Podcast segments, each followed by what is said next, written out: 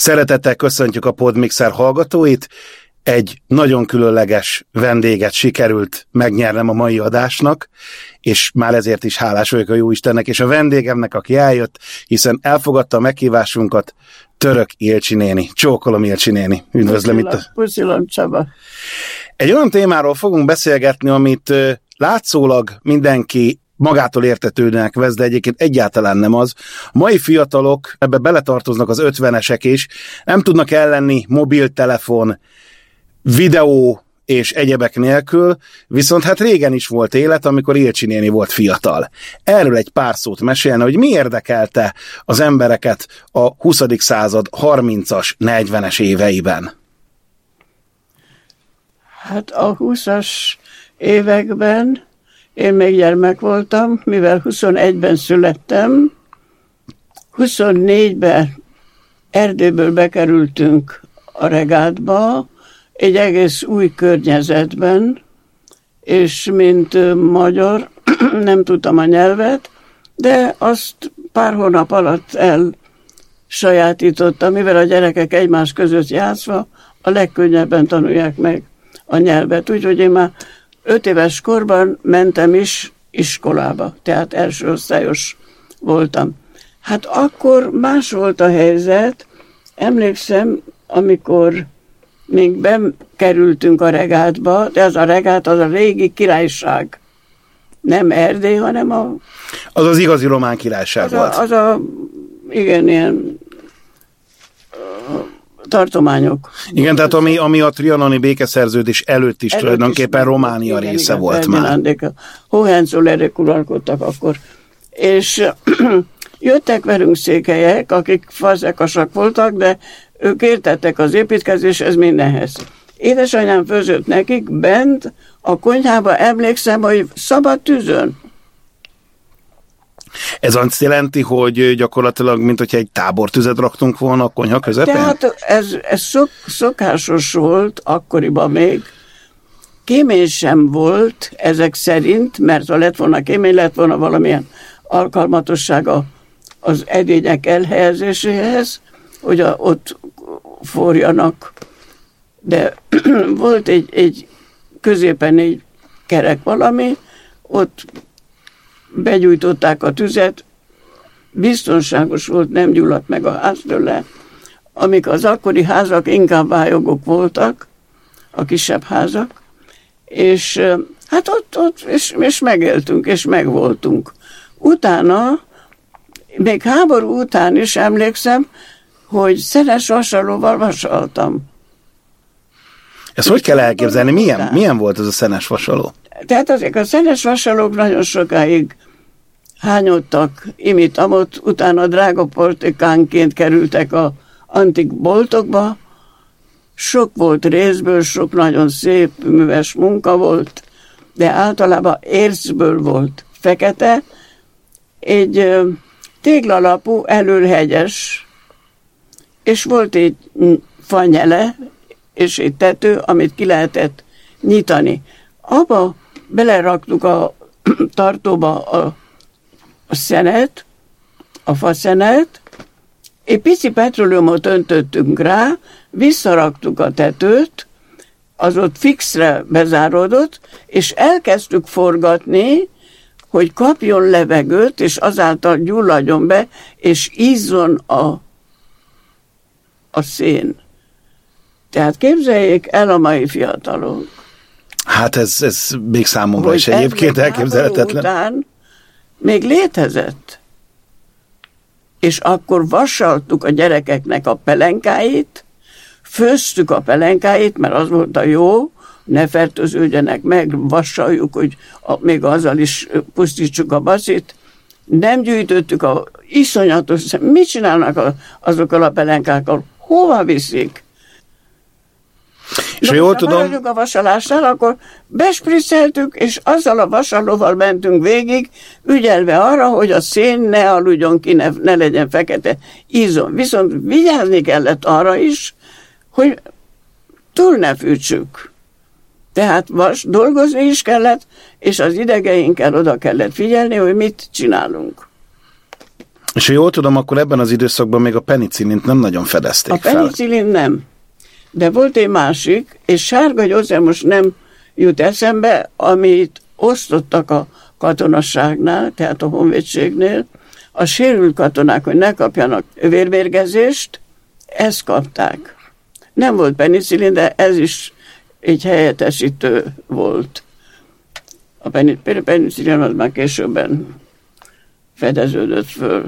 Igen, hát mondjuk csak, csak egy ilyen. Nem volt autón. Az, hogy elutazzak valahova, egy kocsis, kocsis ember kellett megkeressek otthon, és megbeszéljen vele, legyen a kedves, holnap négy órakor jön, és vigyen ki az állomásra. Egy lovas kocsis. Milyen volt gyereknek lenni a regádban? A gyereknek lenni nagyon jó volt, mert mink uh, csordában játszottunk. Nem voltunk kevesebbnél 10-15-nél, de mindig együtt voltunk, és mindent csináltunk, rúgtuk a labdát, másztunk a fára, föl a szomszédba a fán mentünk át.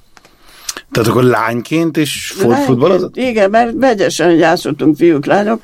Akkor voltak olyan játékok, amit ma már nem ismernek, nem kellett pénzt adni érte, mink megfaragtunk egy kis botocskát, kifurtuk a földet, ott lett egy űr, és ezt a botocskát ráraktuk. A hegyinél megtámasztottuk, hogy az följebb legyen, és egy másik bottal az kellett, hogy valaki lecsapja az órát, ez a 15 centis botocska ugrott azáltal egy nagyot, és levegőbe még a bottal el kellett ütni, és minél tovább ütöttük, megmértük a lábunkkal, futottuk a lábunkkal, hány lábnyi, annyit számoltunk, hogy így volt a ki milyen ügyes volt. És akkor vegyesen játszottak magyarok Vegyes. és románok? Magyarok, igen, nem volt semmi probléma. A gyerekek között nem volt probléma, viszont a, már az iskolában mink megéreztük, mert én nem voltam jó tanuló, mert kicsi gyerek voltam, én játszani akartam, nem tanulni. Öt éves gyereket nem szabad iskolába küldeni. De a bátyám Lumen volt, és ő két évvel idősebb volt, mint én, ő már járt udvarhelyen két osztályt, de hogy segítsen rajtam, a szüleim úgy gondolták, hogy jobb, ha Károlyka velem együtt kezdi újból itt a román iskolát. Hát ő mindig ötcsillagos diplomát kapott, és az igazgató második évben megjegyezte a tanítónőnek, hogy miért azt ennek a magyarnak oklevelet. Miért nem adod a, a, a, a román polgármesternek, vagy a gyógyszerész gyermekének? Azért, mert azok buták. Tehát akkor ebben az időszakban még abszolút a tudás alapján osztályoztak, és nem az alapján, hogy Ott a nemzetiséget ez, előtérbe ez jutassák. nem volt egy nagyváros, ahol mi akkor voltunk, de mikor bementünk Buzóba, ami egy nagyváros, ott már a bátyámat a második osztályból kirakták. Ott kész, nem volt szabad tanulnia. Pedig még nem jött meg a, még akkor ez a törvény, de már akkor érzékelni lehetett, ez volt 30-as, 32 években, 32-es években, nem tudom mikor jött a numerus clausus a törvény, amikor tiltva volt, de őt kirakták. Én meg nem akartam tanulni. A magyarokra haragudtak, mert oda dobták nekik Erdét, mai napig is ez a bánatuk, félelmük, hogy vissza kell adni. Ugye a 32-ben ugye javában tombol a gazdasági világválság, szegénység van, nem csak Európa szerte, hanem tulajdonképpen az egész világ szerte. Gyerekként ez mennyire csapódott hát le? 33-ban volt, igen, akkor ott nem lehetett érzékelni. Onnan nem mentek ki, Erdélyből nagyon sokan, Magyarország nagyon sokan mentek ki, vándoroltak ki, Romániából nem mentek ki olyan gazdag, olyan jó élet volt ott, nem tudom minek köszönhető, minek köszönhető, tényleg ezt nem, nem, nem lehet tudni, de mindenki boldogan élt, sok pénze volt mindenkinek. Azért az erdélyek mind bevonultak, az szakemberek, az ácsok, a kőművesek, mind bementek a regátba, és ott pompásan munkához jutottak, szerették is őket a regátiak, mert megbízható emberek voltak, becsületesek, és mindenki meg volt elégedve. Nagyon sokat is maradt Bukarestbe. Bukarest tulajdonképpen úgy lehet mondani félig meddig Budapest, mert ott minden második ember kötődik ki magyarhoz, és beszéli a magyar nyelvet. Beszélte. Most már azóta eltelt ides tova 30 év, hogy én nem voltam otthon, azóta sok minden változott, de ez akkor így volt. Én néhány hónappal ezelőtt voltam Erdélyben, és fellépettünk Bukarestben is. Más, igazából most már azt lehet elmondani, hogy igazából dolgozni még járnak oda a magyarok, de ilyen, hogy bukaresti magyar nem nagyon van. Gyakorlatilag vendégmunkásként élnek ott csak jóformán magyar származásúak. Igen, igen. igen, hát igen, gondolom, hogy visszahúzottak a magyarok, mentek inkább nyugat felé dolgozni, mert sokkal jobbak, a körül, jobbak voltak a körülmények. Igen, ez biztosan, hogy változott. Szóval elérkezünk lassan a második világháborúhoz. Jelenleg is a szomszédunkban háború zajlik, és én azt vettem észre, hogy az öböl háború óta, amit élő egyenesben közvetített a CNN és rengeteg nyugati csatorna, úgy állunk ezekhez a háborús konfliktusokhoz, amit a tévé közvetít, mint ha valami valóságsót vagy foci meccset néznénk. Milyen volt kamaszként, felnőtt, fiatalként megtapasztalni, hogy háború van, és közeledik egyre közelebb a háború az emberekhez? Hát a háború tulajdonképpen a regátban elkezdődött akkor, amikor a németek megszállták Lengyelországot. Mert a lengyel intelligenciának menekülnie kellett. Százezrével jöttek páncélozott autókkal, ilyen harci kocsikkal, százezrével. Magyarországon is lecsapódott legalábbis százezer, és ők mentek tovább, mentek a Balkán, Balkánig, Romániába, és lecsapódott egy 200 ezer. Akkor kezdődött ott a háború. De már nekünk ez nem volt jó, mert nem tudtuk mi az, hogy háború, és mondták, hogy már fenika, lehet hallani, hogy fenika a kardokat, fenik a, a szuronyokat készít, és akkor lovak, lovak vitték a, a katonasságot.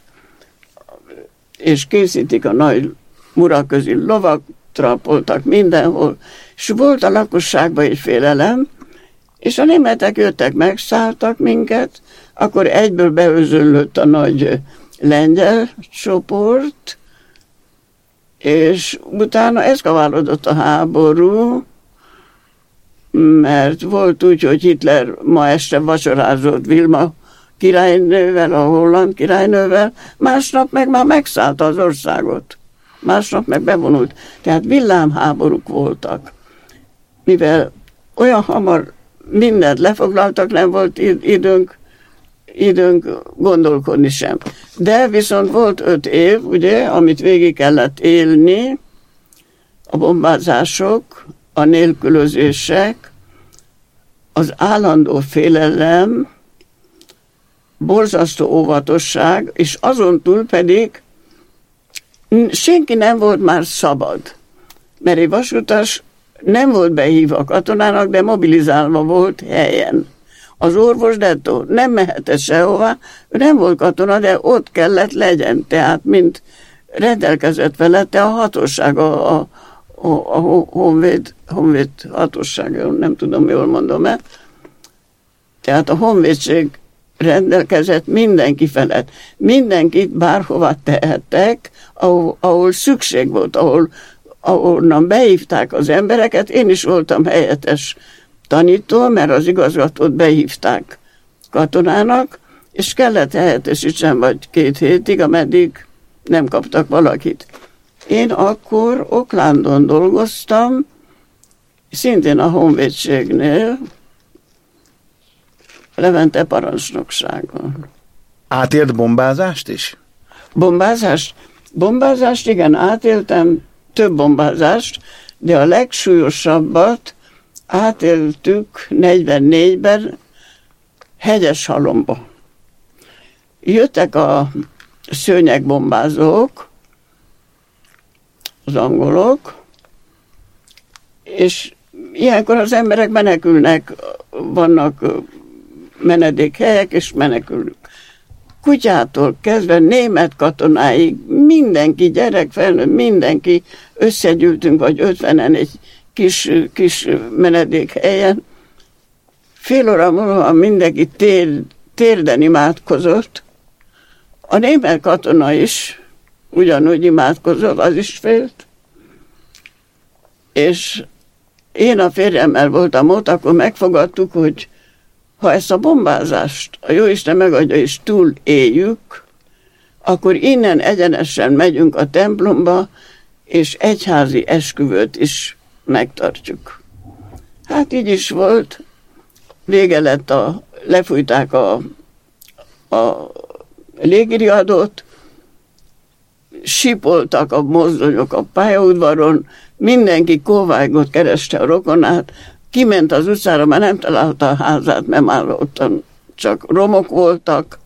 Ha valaki volt otthon, macska, kutya vagy idős ember, az, az már halott volt. Hát ezek voltak a bombázások. Ugye, amikor kijöttünk a óvóhelyről, nem tudtuk, hogy mi van künt. Hogy van-e otthonunk? Nincs. Sokuknak nem volt már otthona. És elmentünk a templomba, szerencsére ott volt még a tisztelendő úr, és azt mondja, önöknek nagy szerencséjük van, mert tanú kell, és itt van egy tanú. Egy, egy úr, aki Kaszap István édesapja. A Szent Kazap Istvánnak az édesapja, egy idős postamester. Ő ott imádkozott. Úgyhogy a jó Isten talán azért, azért vigyáz annyira rám, és talán azért élek én, mert szeretem az életet, mert hogy, hogy ilyen kegyben részesültünk, hogy egy ilyen kiváló embernek, egy Kaszap István és Szentnek az édesapja aláírta a mi mi egyházi házassági szerződésünket. Csaba, ez, ez nem tudom, hogy ez nem egy gyerekesen hat, de én nekem ez borzasztó nagy élmény, és én ennek hívő ember vagyok, és én, én ennek nagyon sokat tulajdonítok, mert nem volt olyan, olyan dolog, amiben kértem volna segítségét, és ne segített volna nem tudom, hogy ez én úgy hát gondolom, igen. hogy nincsenek véletlenek, és, és a gondviselés, a jó Isten az, az nem véletlenül teszi azt, amit tesz, és nem véletlenül menti meg, és hordozza igen, a tenyerén, akit a tenyerén hordoz. hogy ennek miért kellett így lenni. Biztos volt valami, a jó Istennek volt valami, valami szándéka.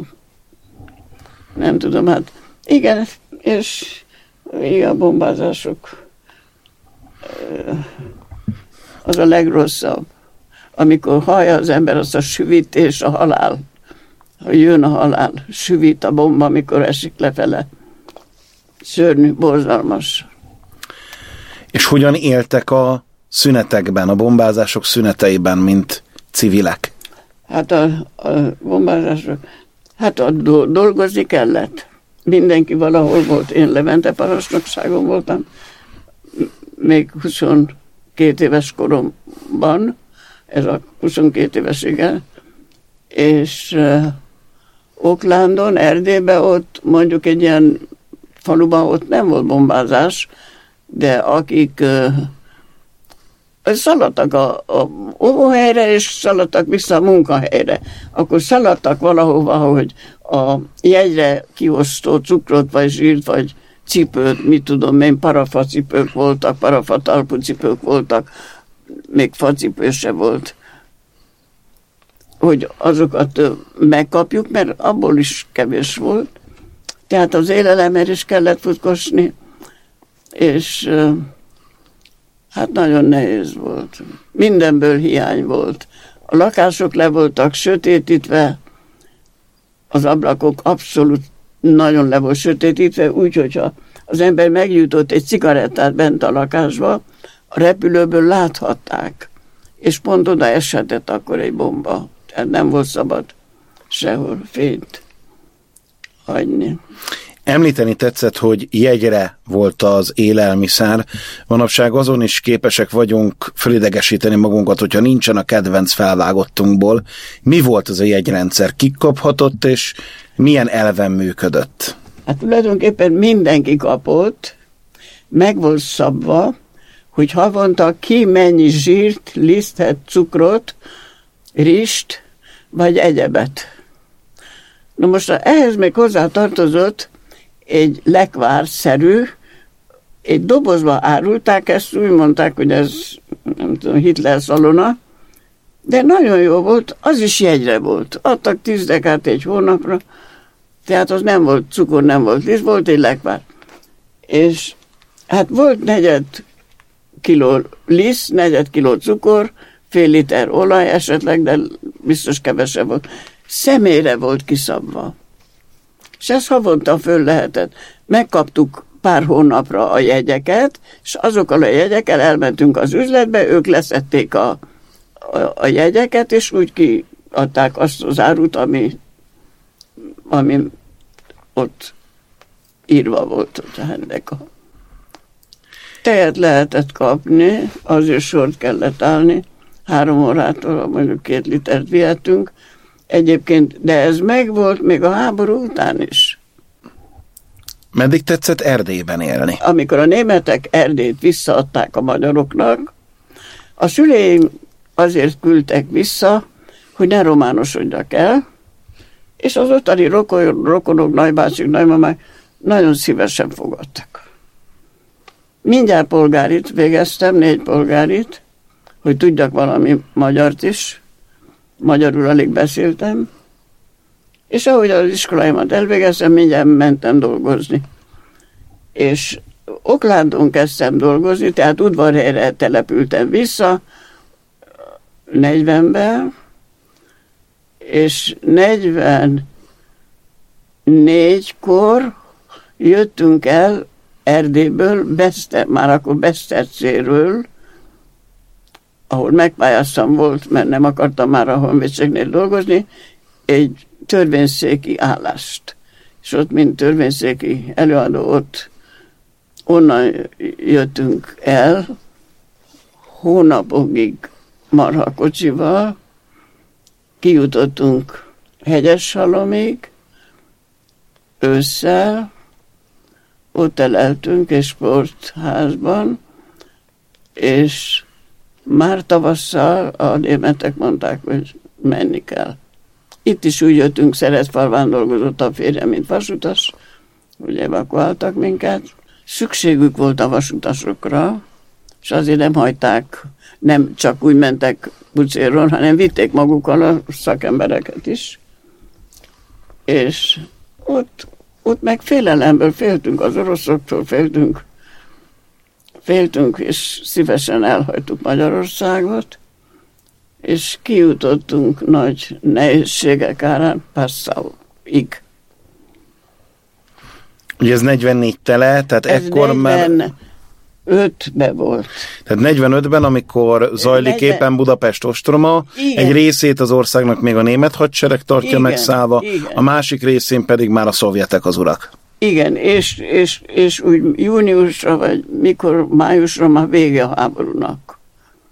Mink körülbelül akkor értünk Passzába, ahonnan másfél éves tartózkodás után vissza tudtunk jönni. Nem és, kellett volna, de visszajöttünk. És Passzauban hogyan éltek? Hát Passzauban a, egy bajor családhoz kerültünk, 40-en, ő hamar rendet csinált az istálóba, friss szalmát, szénát, és ott aludtunk, jó magyarok. Megengedte nekünk, hogy egy-egy órát használjuk a konyhát, mindenki sütött, főzött valamit, krumplit vagy amilyen volt, és akkor a UNRA, az amerikai katonaság, vagy az ottani parancsnokság, jobban mondva, táborokat rendezett be az menekülteknek, mert nem csak mink voltunk, voltak még szerbek is, akkor jöttek a zsidók bizonyos, bizonyos helyekről, ahol vánszorogva jöttek, és nekik is kellett egy hely, ahol éjszakáznak, és egy táborban gyűltünk össze, kaptunk szervezetten a, az unrától konzerveket, tehát ellátmányt, és nem volt szabad elhagyni a helyet, különben is tilalom volt, kijárási tilalom volt. Este öt órától már nem volt senkinek szabad az utcán lenni. És hát így eltelt, mindenki csinált valamit, mindig jött még valaki Magyarországon. Találkoztunk Szent Györgyivel, meg híres színészekkel, meg a Blászlovék, a fehér oroszok híres tánccsoportja. Ők is még háborúban álltak át, hajták ott az oroszokat, tehát ők is mind menekültek voltak, és hát megpróbáltunk valahogy, hírességek voltak ott, a Varjú, a diszkoszvető, a családja. Igen. A színészek produkáltak egy-egy előadást. Mindenki várta, hogy mi lesz. Persze volt, aki ott maradt, az első vonatig, mert nem, nem azért maradtunk ott, mert nem volt vonat, amivel jöttünk volna haza. De mikor már elindult az első vonat, akkor föltették a kérdést, hogy ki akar visszatérni, vagy ki szeretne tovább menni, Amerikába, maradhat itt Németországba, mehet Svájcba, vagy akárhova. Hát voltak jelentkezők, úgyhogy akit a honvágy húzott, az hazajött. Mondjuk azok, akik kün maradtak, és eljutottak Amerikába, vagy Svájcba, vagy akár Németországba maradtak, ők jobban jártak, mint azok, akik hazajöttek mert itthon kezdődött a kommunizmus, más nem látunk, csak börtönzést, mindig úgy feküdtünk le, hogy reggel Isten tudja, hol ébredünk fel, jön értünk az autó, elvisz éjszaka, tehát nem volt jó világ 56-ig, miután megszűnt egy kicsit ez a szörnyű terror, de akkor viszont exponálva voltak azok, akik eleve részt vettek, és ahol egy kis fénykép vagy valami tudósított róluk, hát ő nekik már az életük veszélyben volt. Ennyire leszűrődött a diktatúra az átlag emberek közé, és ott is gyakorlatilag bármikor becsöngethettek a fekete autóból kiszálló Igen, állósok, és vitték őket? Velünk szemben, egy vasutas házba, egy család, ahol volt négy gyerek, az asszony volt villamos kalauz, a férfi volt máv tiszt. Éjszaka jöttek és elvitték. Nem volt egy arisztokrata, nem volt egy, egy földbirtokos, és elvitték a négy gyerekes családot. Úgyhogy mindenki, mindenki nagyon meg volt rettem, nagyon meg volt ijedve, hogy ez, ha ő rájuk, és nem tudhattuk, hogy miért. Hát most mi bűnük volt, mi bűnük lehetett, nem, nem tudhatjuk minek számított Ilcsi néni a Levente munkahelyével, a korábbi Levente munkahelyével. Ugye nagyon sokat lehetett arról is olvasni, hogy aki korábban tisztviselőséget töltött be az előző rendszerben, az fekete listás volt a kommunistáknál. Hát én 55 éves koromban mentem nyugdíjba, mert én, mint kisiparos mentem nyugdíjba, és az akkori törvény szerint 55 éves kisiparos mehetett nyugdíjba. Viszont nem volt az a törvény, hogy mink kötelezőek vagyunk fizetni nyugdíjat. Egy halompénzt kellett befizessek a kasszába, hogy legyen ott pénz, hogy tudjak menni nyugdíjba, és utána mentem a Budapest Kötőházi Szövet kezetben dolgozni. Ez nagyon érdekes. Ez az minden kirugott ember, minden arisztokrat, mindenki, aki bélistára került, ott kapott munkát. Dolgoztunk, jóvátételt fizettünk ezzel. Tehát kötőde, kötő, kötőde volt, egy nagy Budapest nagy kötőde, egy darab pulóvert nem került ki a boltokba, ez mind ment a, az oroszoknak jóvátételbe, meg megvettek belőle egy részét a egyiptomiak, meg az angolok, amiből az állam fedezte az anyagot és a munkabért. Most, hogy igen, tulajdonképpen már elmenni, kérni munkát valahol, aki bélistára került, nem lehetett, mert az már eleve, eleve megbélyegzett ember, tehát ellensége volt a rendszernek, és Csaba azt kérdezte tőlem, hogy aki dolgozott a Levente parancsnokságon, az Erdélybe volt. Én itt nem szóltam erről.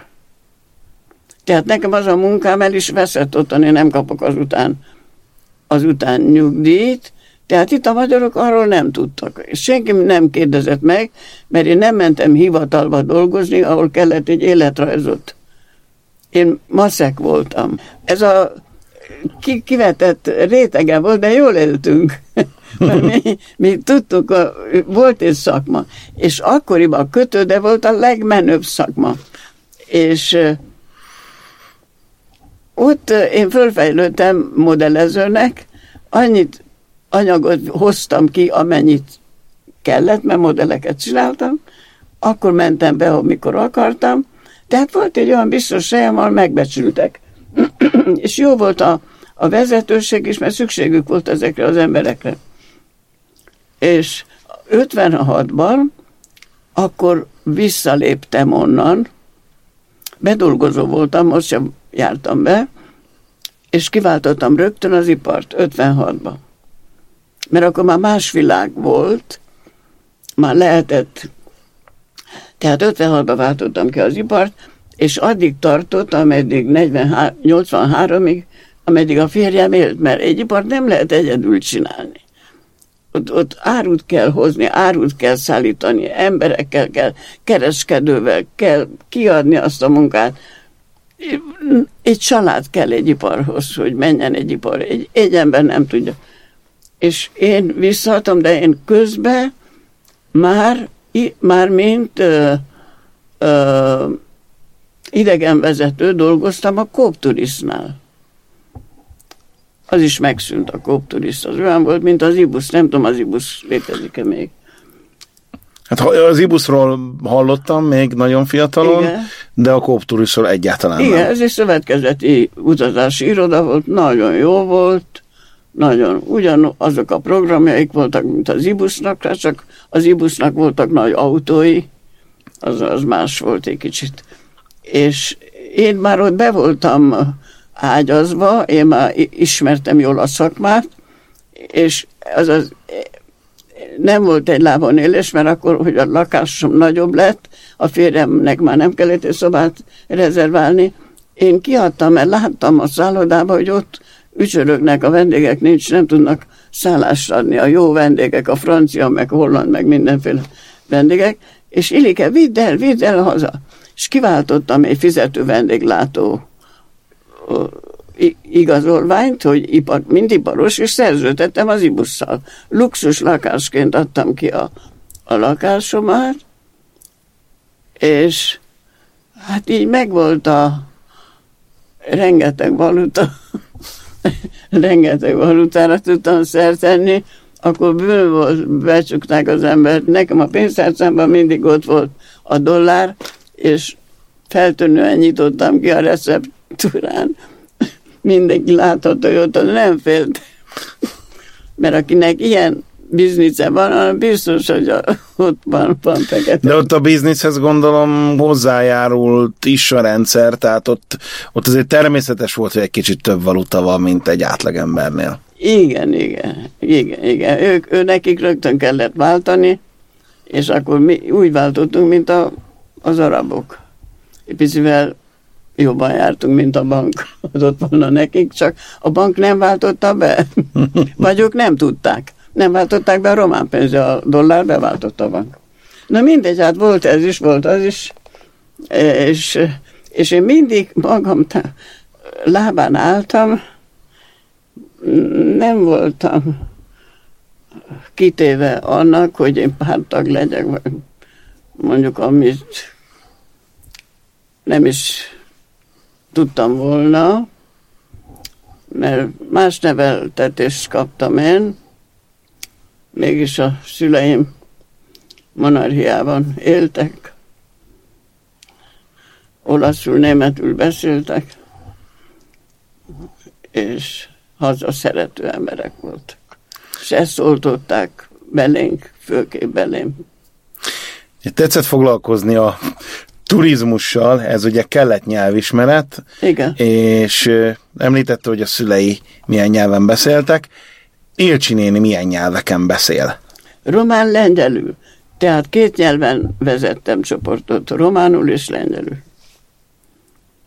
Ez volt a legtöbb, ami jött, mert úgy kerültem a kópturiszthoz, hogy olvastam az újságba, legyen románul beszélő személyeket keressünk idegenvezetőknek.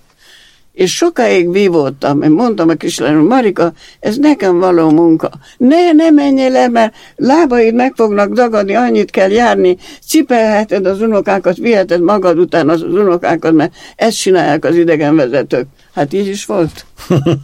Így rám maradtak a gyerekek. És ezen a két nyelven és volt úgy, hogy egyszerre két csoportom volt, olyan sok volt belőlük, mert adtak nekik angolul beszél, vagy németül beszélő, de más volt az, aki közvetlenül tudott velük beszélni.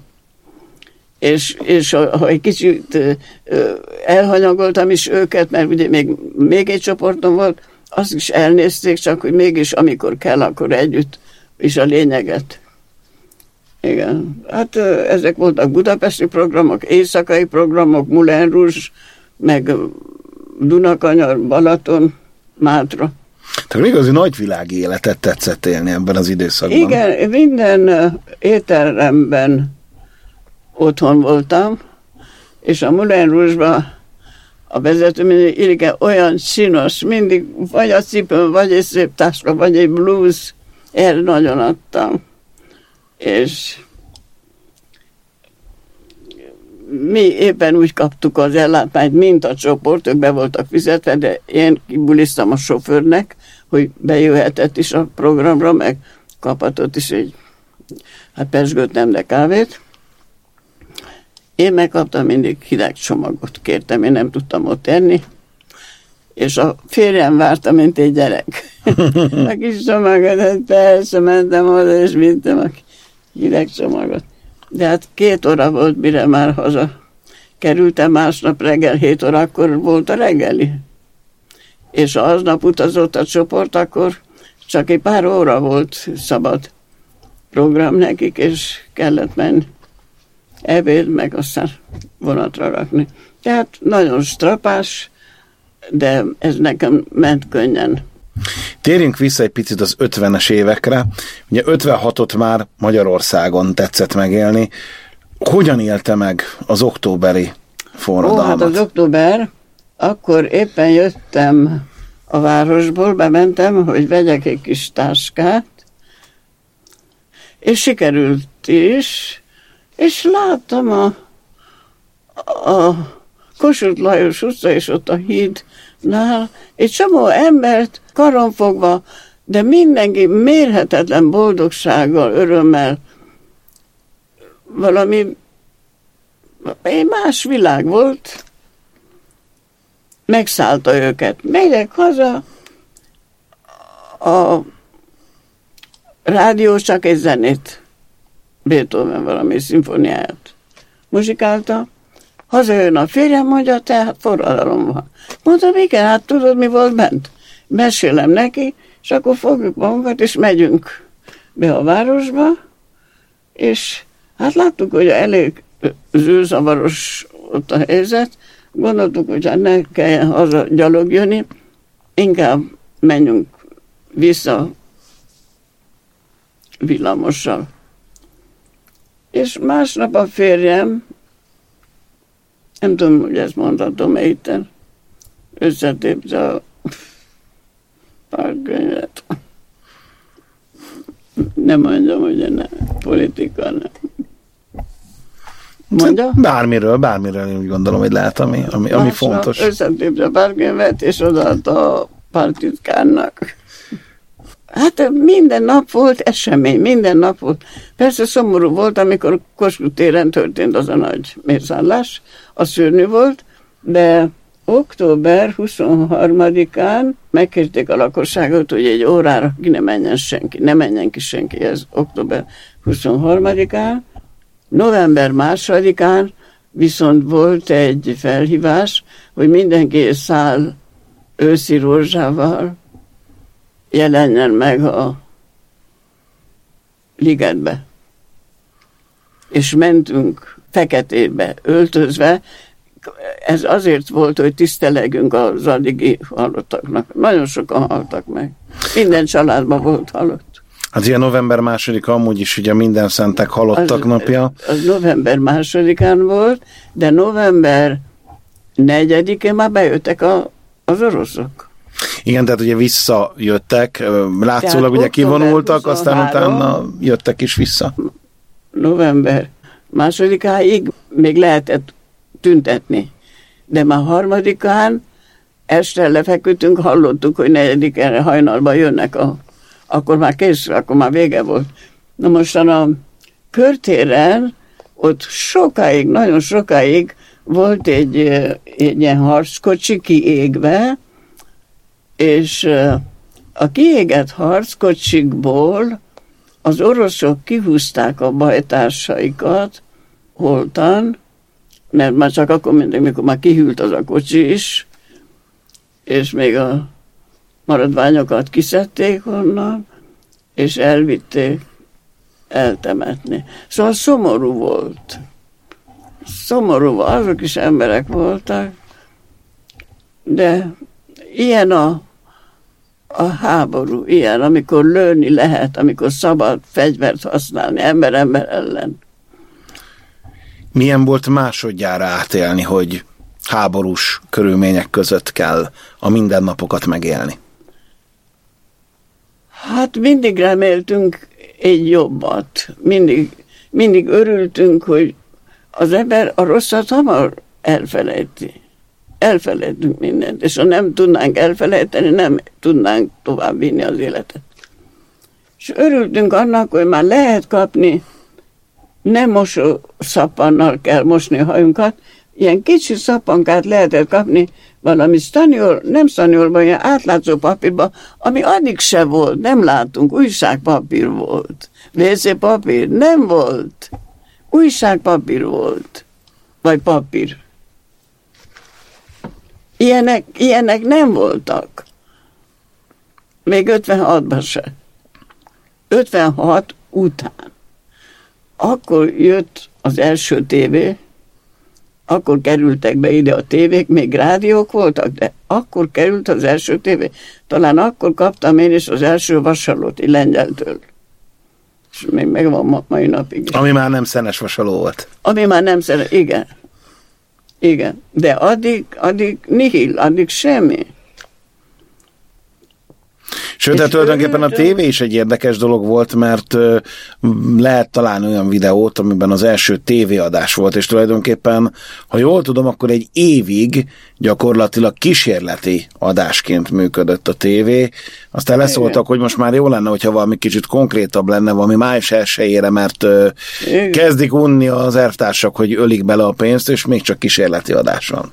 Hát igen, igen, és nem is volt minden nap, nem volt minden nap, és fekete-fehér volt, és utána már mondjuk Igen, 70-es években még akkor sem volt mindenkinek tévéje, nem volt.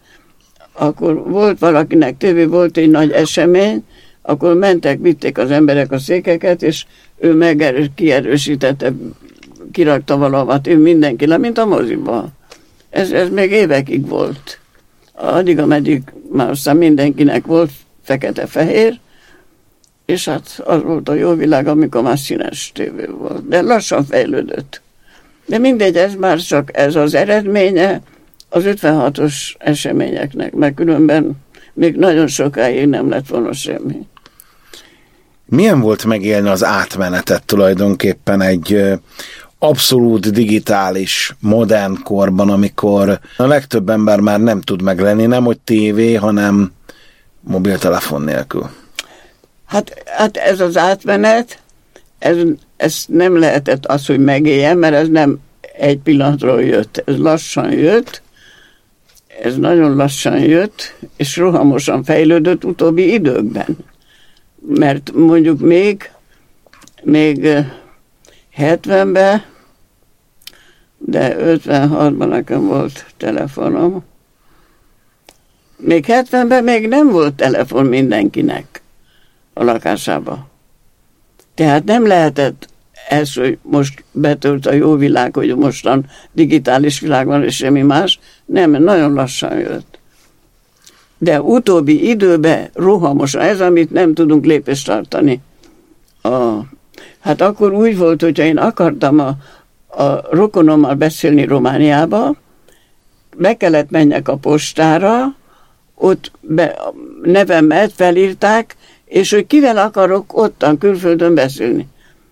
Ott fölírták annak is a címét, ők elküldték Bukarestbe, persze ilyen táviratilag, értesítették, nem tudom, hogy értesítették a rokonaimat, mert biciklivel kellett oda menjen valaki, és vagy vitt egy papírt, vagy szó, szóbelileg értesítette, hogy este 8 órakor legyenek a postahivatalnál, mert hívás jön Budapestről. Tehát így ment akkor a telefon. Hát tudjátok ezt, nem?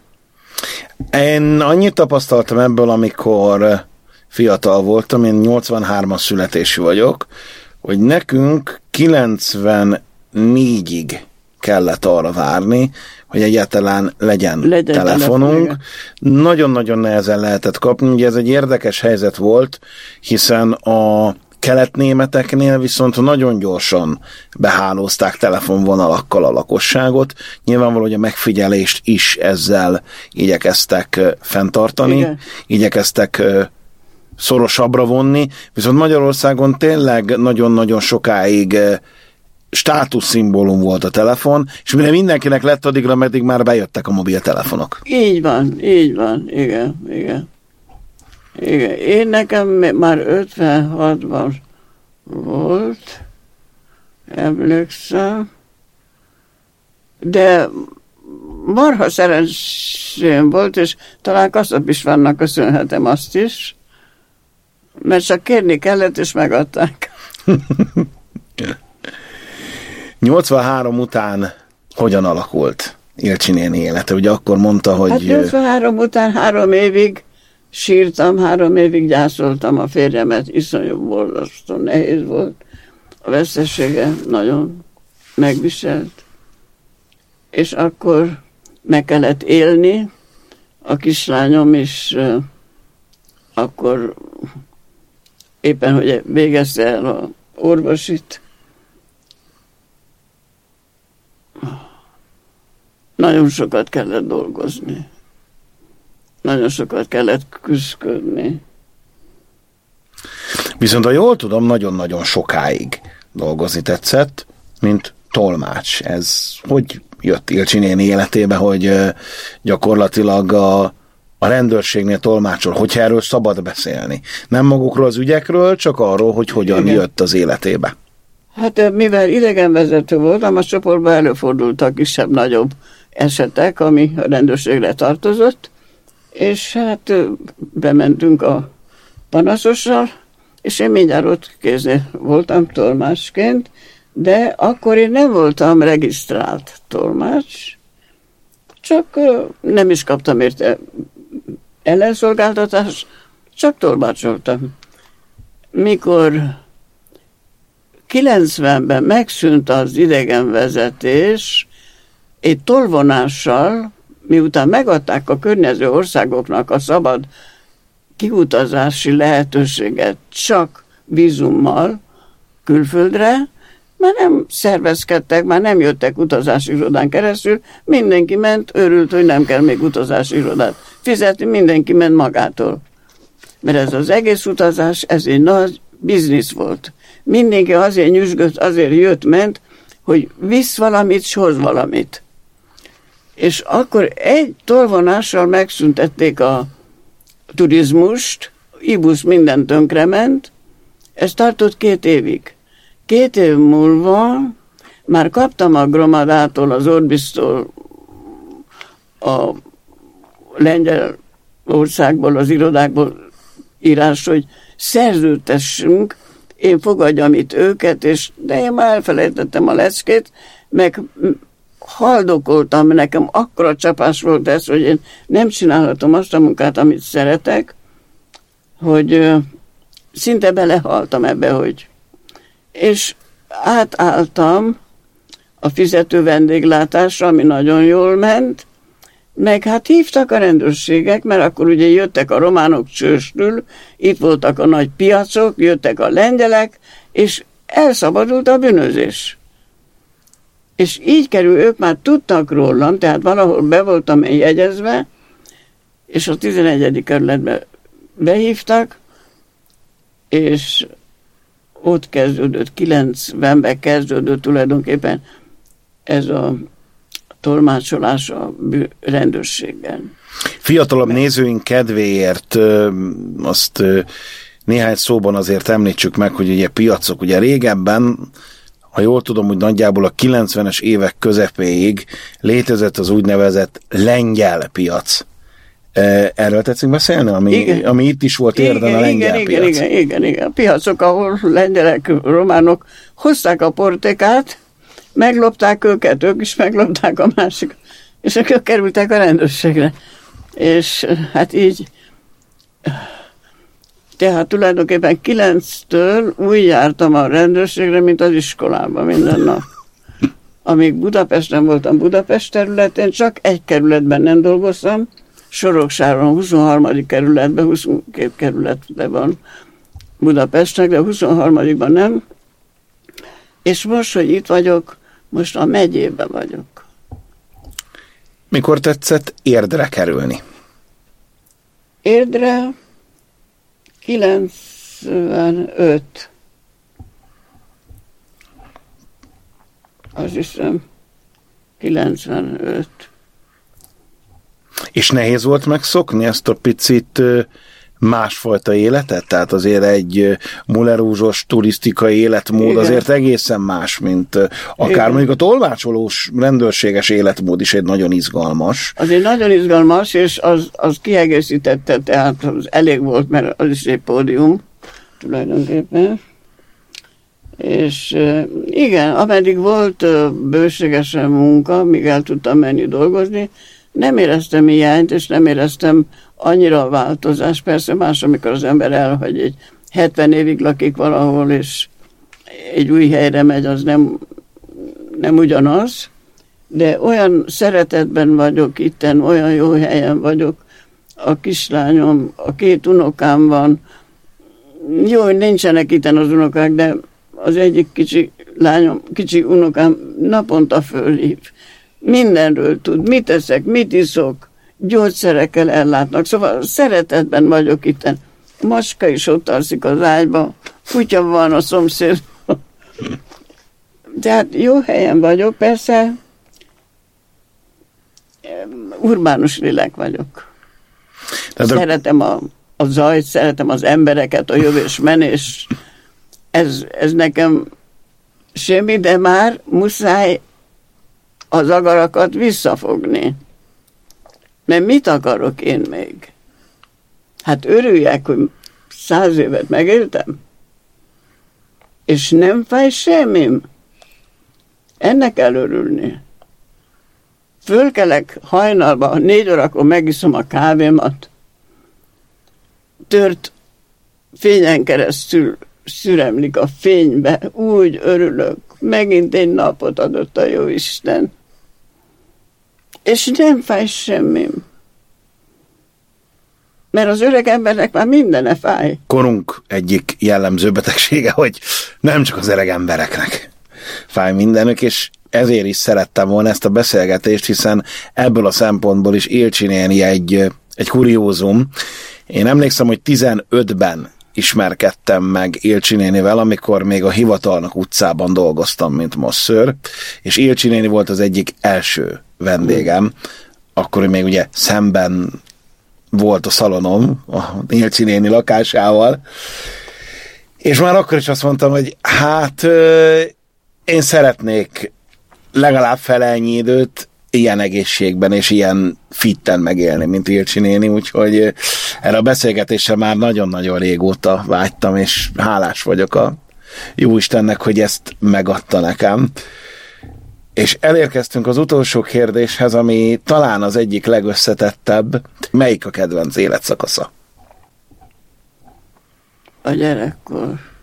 A szülői ház. Amikor csak boldogság. A gyerekkor.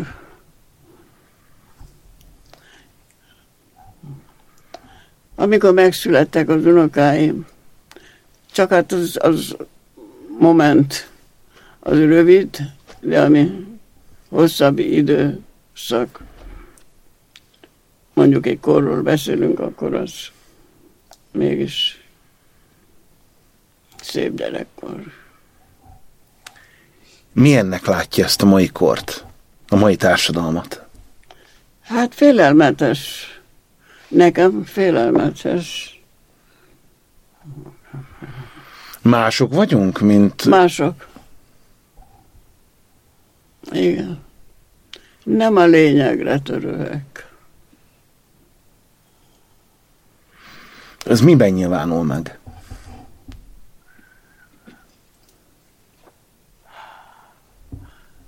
Mert nem önmagunk formáljuk az életünk. Én úgy érzem, nem önmagunk formáljuk az életünket, hanem vezetve vagyunk. Tehát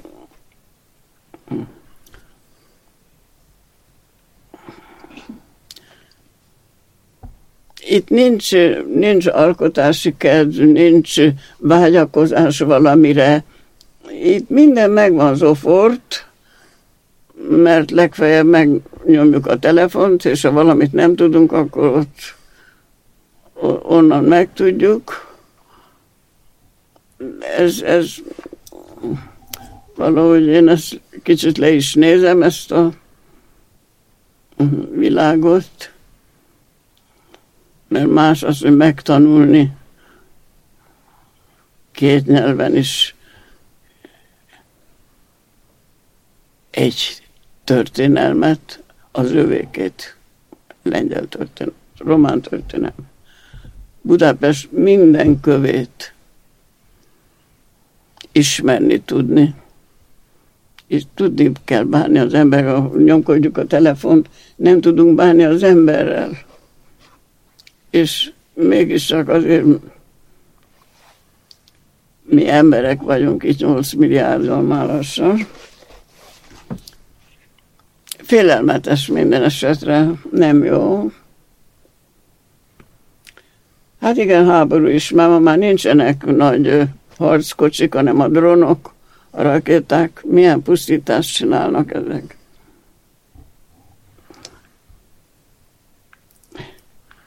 Túl, túl nagy a technika, túl, túl elembertelenettünk. Három robotgép dolgozik nálunk is otthon. Súnyán nézek rájuk. Marika felgyújtja a villany, mert nem látja. E- emeljem fel a lábamat, mert lábamtól. Mert, mert oda jön. Nem. Más világ van. Lehet, hogy jó, lehet, hogy én ezt már nem értem, de én boldog vagyok, hogy én két világban éltem. Tudok összehasonlítást csinálni, de a, a, a régi világ embere, emberiebb volt. És azt kívánom az embereknek, hogy olyan, olyan legyen, hogy még egy kicsit egymással is egymásra törődjünk, és ma nagyon sok idős embert én kiváló helyzetben vagyok, hogy engem szeret a családom, és tényleg nagyon jó helyzetben vagyok, de hát sok embert kidobnak, mint a kutyát. Régen ilyen nem volt. Régen három generáció nyugodtan meg volt egy családi házban. Egy 70 négyzetméteresbe. De ma, ma már ez nincs. Hát, Csaba, itt tudnám össze, összegezni a én véleményemet. És hogy tetszik látni, van arra bármiféle esélyünk, vagy milyen esélyünk lehet arra, hogy egy picit emberibb, emberségesebb világban kezdjünk el megint élni? Hát tulajdonképpen a Föld nem a teremtődött, milliárdok éve teremtődött. Valamiért el kellett mindig pusztulni. Most is csak az kell, egy pusztulás, és egy új ember szülessen. Tehát az ember örüljön, ha nem tudom, kilométereket megy, és találkozik valami, akkor nyakába borul. De ezzel a társasággal most, ahogy van, mert most a pénzördöge uralja az egész világot, most nincs remény változásra. Nem tudom, hogy e, e, ezt akarta tudni, hogy lesz-e változás, vagy mi, mit. Hogy lehet-e, vagy mi lehet az egyetlen esélyünk arra, hogy hát, változás hát, legyen? Most, most csak egy totális világpusztulással. Én nem azt mondom, hogy atomod, de a vége az lesz. A vége, nem, nem hiába csinálták azt. Őrült emberek vannak. És, és ha egyszer van, azt, azt fel fogják használni, és akkor vége ennek a világnak, és jön egy másik világ. Megint kezdjük először előre a telefont. Évekig várunk telefonra. És akkor is megvoltunk, nem? Voltak telefonok a utcán, akkor is megvoltunk valahogy. Ez akkor azt jelenti, hogy... Totális pusztulás, hogy felejtsük el ezt a jólétet. Ezt a techni- ez, ez, ez az ördögi technika, bocsánat, tudós emberek dolgoznak, és én ördögi technikának nevezem, de nem úgy van, mert mondjuk a technika is kell, kell de ennyire túl, tehát az embert már túl haladja a technika, szerintem.